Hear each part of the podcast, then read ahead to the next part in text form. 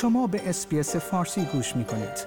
با رفتن به sbs.com.au به اخبار و گزارش های بیشتری دست خواهید یافت.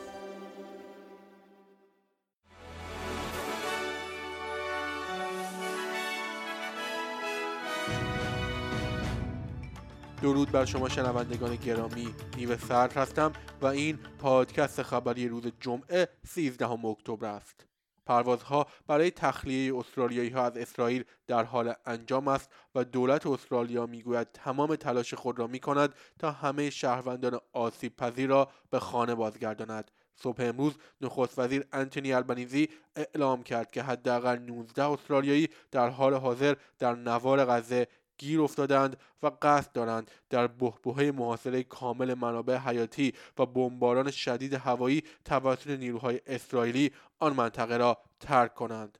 سازمان بهداشت جهانی از مصر می‌خواهد که انتقال کمک های ضروری به نوار غزه را از طریق مرز جنوبی از سر بگیرد.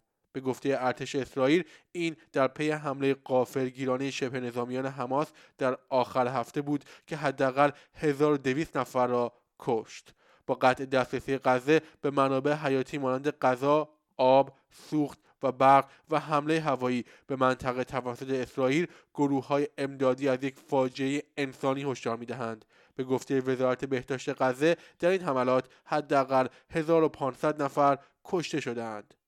پلیس نیو ساوت به معترضان هشدار داده است که در حال بررسی استفاده از اختیارات فوقالعاده برای متفرق کردن افرادی است که می‌خواهند در یک راهپیمایی حامیان فلسطین در آخر هفته در سیدنی شرکت کنند. پلیس می‌گوید این تظاهرات غیر قانونی است و افسران برای جستجوی معترضان یا درخواست هویت نیازی به دلایل منطقی ندارند.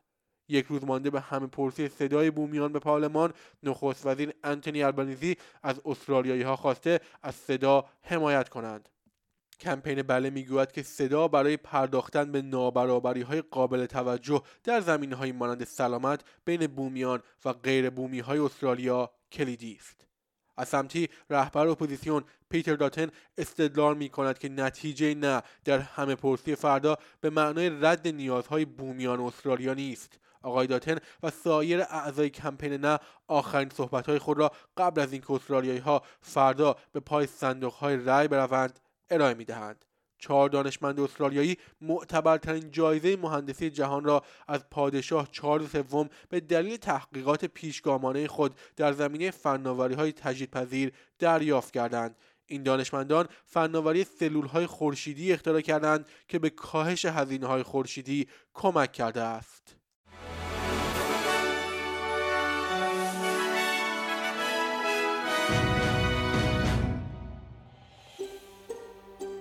آیا می خواهید به مطالب بیشتری مانند این گزارش گوش کنید؟